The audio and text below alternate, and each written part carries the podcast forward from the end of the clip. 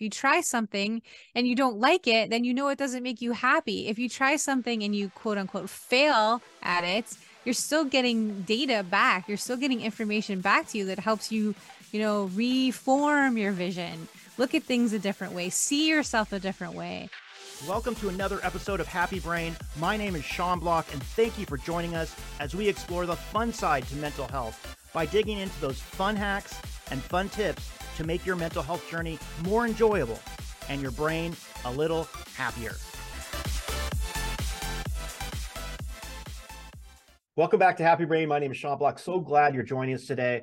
I had a fun conversation with Dannie De Novo. She is a lawyer turned elite happiness coach and international bestseller.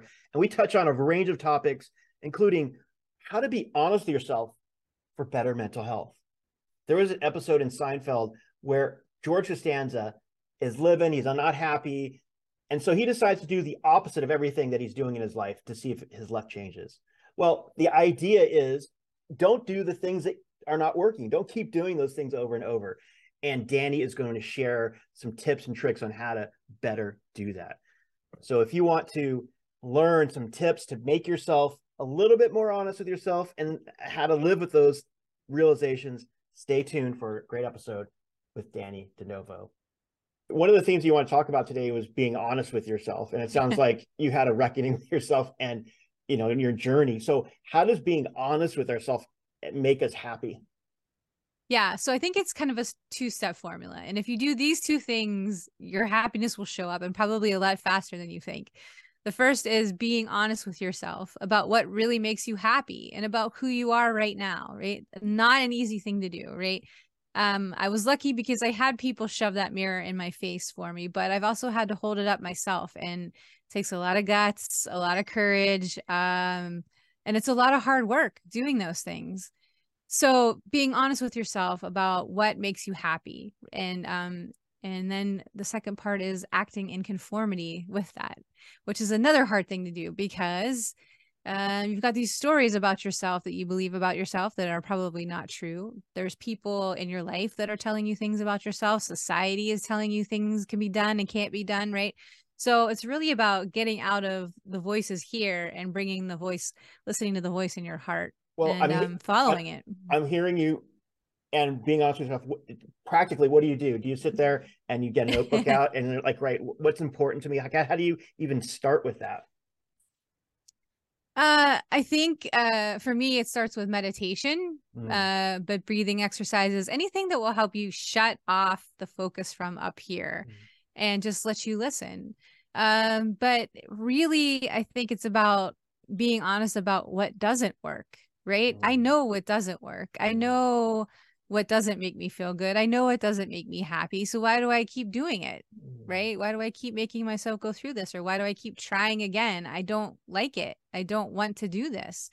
Um being really honest with yourself about the relationships in your life, uh, about the lifestyle that you want to live, right? And um again, these are not easy things to to switch. They're not things that you can change overnight by any stretch, but at least when you start being honest about the fact that these things aren't working for mm. you right you're one step closer to getting to where you need to be to be I mean, happy. that makes a lot of sense to me. It's a lot easier to sit there and go okay i'm really not happy right now. What, what am i doing? Well i'm yeah. doing this this and this. I'm like okay. And it reminds me there's a, a, a seinfeld show with george costanza where he decides to do everything the complete opposite of what he's doing because he's not happy. He's not working. Right yeah opposite yeah. george. Yes exactly right Exactly, yes, right? More and opposite sudden, George, yes. Exactly. Instead of whatever the sandwich he was ordering is now it's like, you know, uh, egg salad on rye or something, and no complete opposite. And yeah, to some woman and says, you know, hi, I'm George. I'm unemployed and I live with my parents. You know, right. Well, it's a great example because he's always in his head. You've right. got to pull yourself out of there to really connect and live with life. And at first, it feels really reckless, especially for someone like me, a type A personality lawyer. I mean, you couldn't get like more serious, right? Yeah. And here I am, like all of a sudden, follow your heart. Okay, crazy. Everyone would thought I lost it um it's not an easy thing to do but but man when you get into that energy it just shifts everything so fast. So when you go out and you talk about this book like when you're out speaking what what resonates the most? Like what what gets the most like you feel like most connection what when you talk when you're in your in your speaking? I think um think a number of things. I think number one, people kind of want permission from outside of themselves to to go ahead and take a look at that stuff and and to have the ability to be honest. Like we're really afraid to be honest because we don't want to hurt people's feelings. Um, we don't necessarily want to take responsibility for a lot of things. Uh, we don't like to admit that we were wrong or that somehow we contributed to our own unhappiness. We really like to kind of put it outside of ourselves, but mm.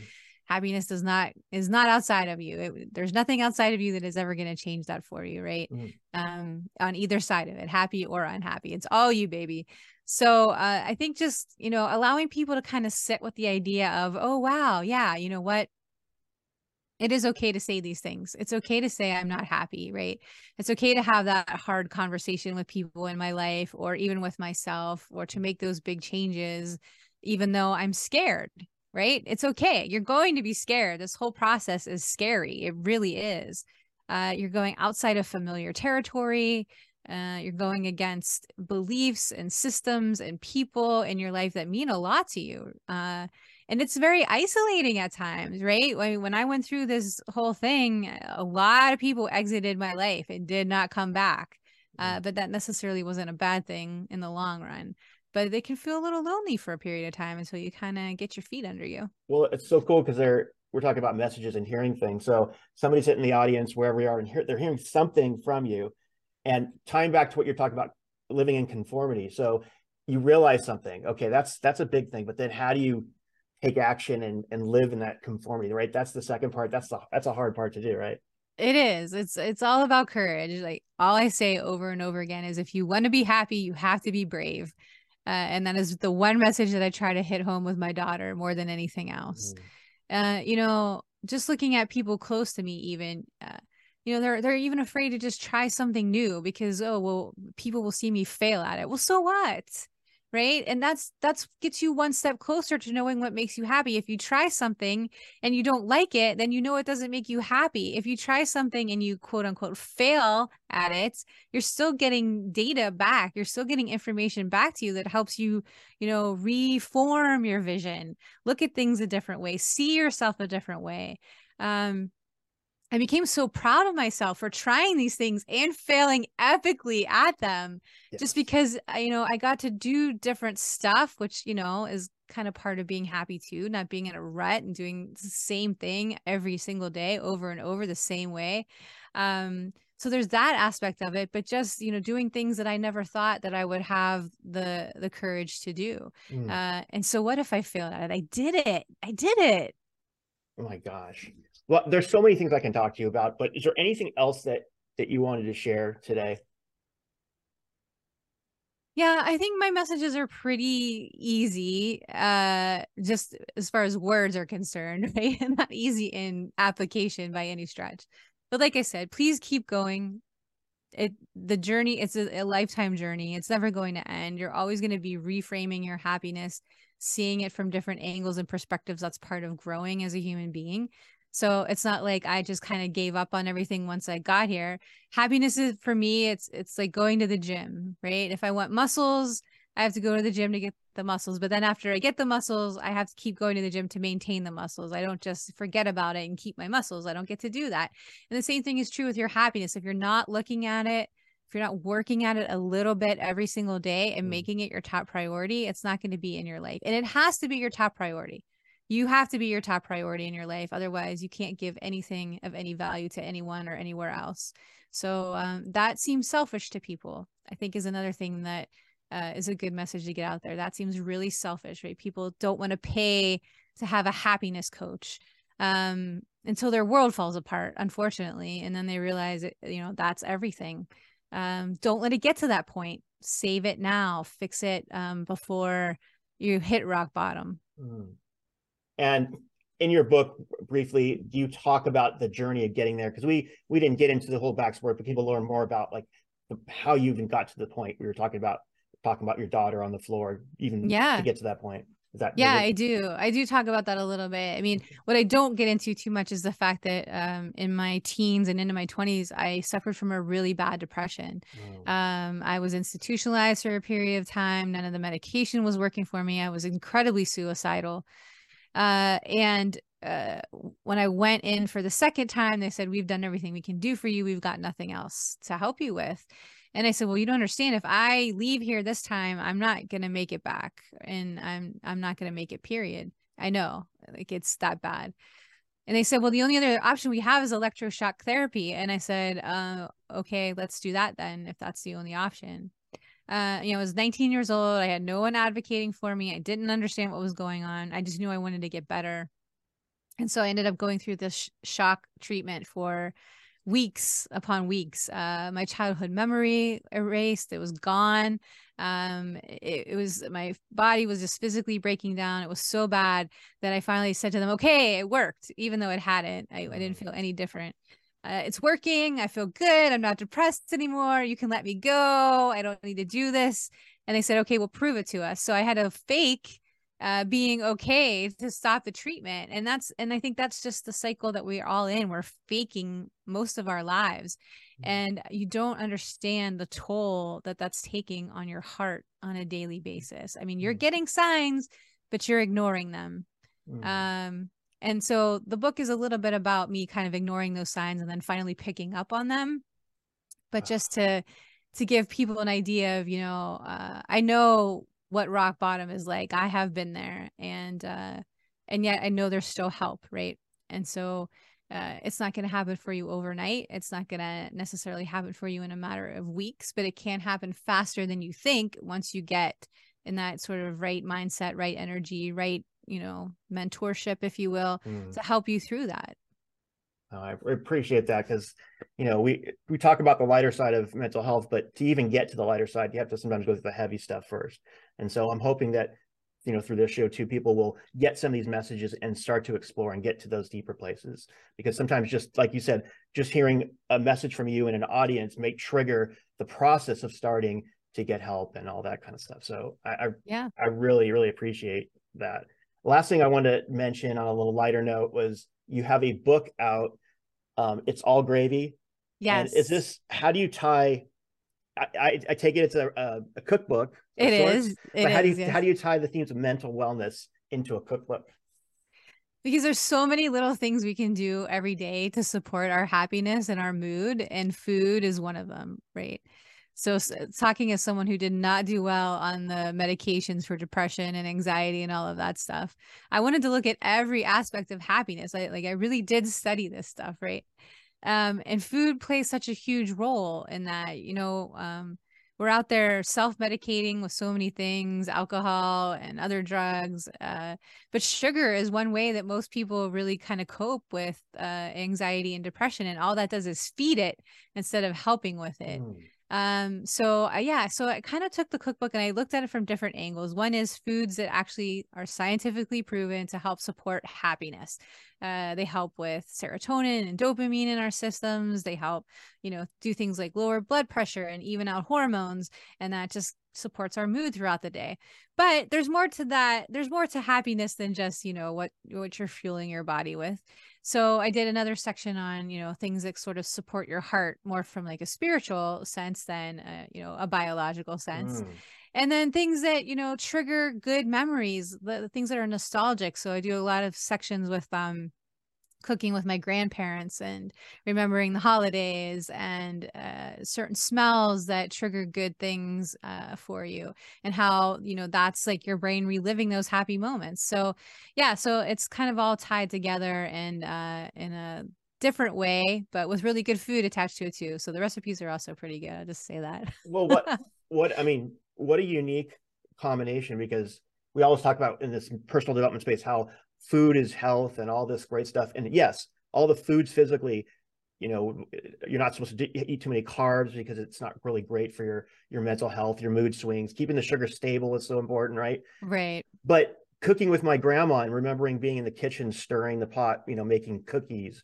Yeah. Or, or in our culture is, you know, Jewish culture, it's food is everything, right? Yeah, yeah. And so that has to have as much impact on your well-being too you know as the other thing it's like a balance right so you you found that balance that's really interesting um is there one is there one recipe that kind of covers both like something that it's actually good for you but has a good memory too Oh, I mean, well now I I cook so much with my daughter that that that definitely ties in and right I want her to be eating healthy too. Mm. So, uh I'll say one thing. It's not exactly a healthy recipe, but it's a very easy recipe and good for the holidays. I call them Graham's bread bites. Uh so there are a lot of carbs and there's sugar in it, but it incorporates a lot of cinnamon and the smell of cinnamon actually boosts your uh, brain power and your concentration and your focus. It makes you feel energized and alive, and that makes you feel happy. So you get to sniff the cinnamon while you're cooking, um, but save those treats for special occasions. Of course, don't be again fueling your happiness with the sugar because it's only short lived and not really doing you any good in the long run. Well, so for the holidays too, like, do you uh, do you balance that too? Like more healthy cooking, more healthy ways, and then trying to, you know, like I said, bring in some of the traditions, some of the things that that make make you happy. Yeah, I do. I mean, for me, I have to watch. I'm really sensitive to foods. Uh, so I have to be careful. I don't go too far off. Uh, I'm not really gonna indulge too too much, right? Um, which I mean, you know, I, is hard because it upsets my daughter because she thinks I'm not enjoying myself, but she doesn't understand how much, you know, just watching her is enjoyment for me. Uh, so yeah, I have to I have to really watch it. You know, I don't drink alcohol at all anymore, and um, uh, I like you know again, happiness is my top priority. So I really take care of it. But I love to watch people cook in the kitchen. I love to cook for people. I'm not going to make you eat what I eat. so if you come to my house, you don't have to worry. You won't have to eat what I eat. But um, yeah, just being around food and family and friends and all of that to me is what where the real good stuff is so when you did all the research on how big of a role does food play in our mental wellness in general is it a big part I, of it i think so i mean it really kind of depends on your genetics and and your sensitivity to things right? I was obviously incredibly sensitive to things like sugar and carbs because uh, even from a young age my anxiety was just through the roof. Uh, so you know if you have that issue or if you see your kids having that issue diet is probably playing a l- much larger role in things than you realize. Mm. Uh, so so for someone like me, yeah, it's huge. For someone else, it doesn't affect as much. It might not be as big of a deal.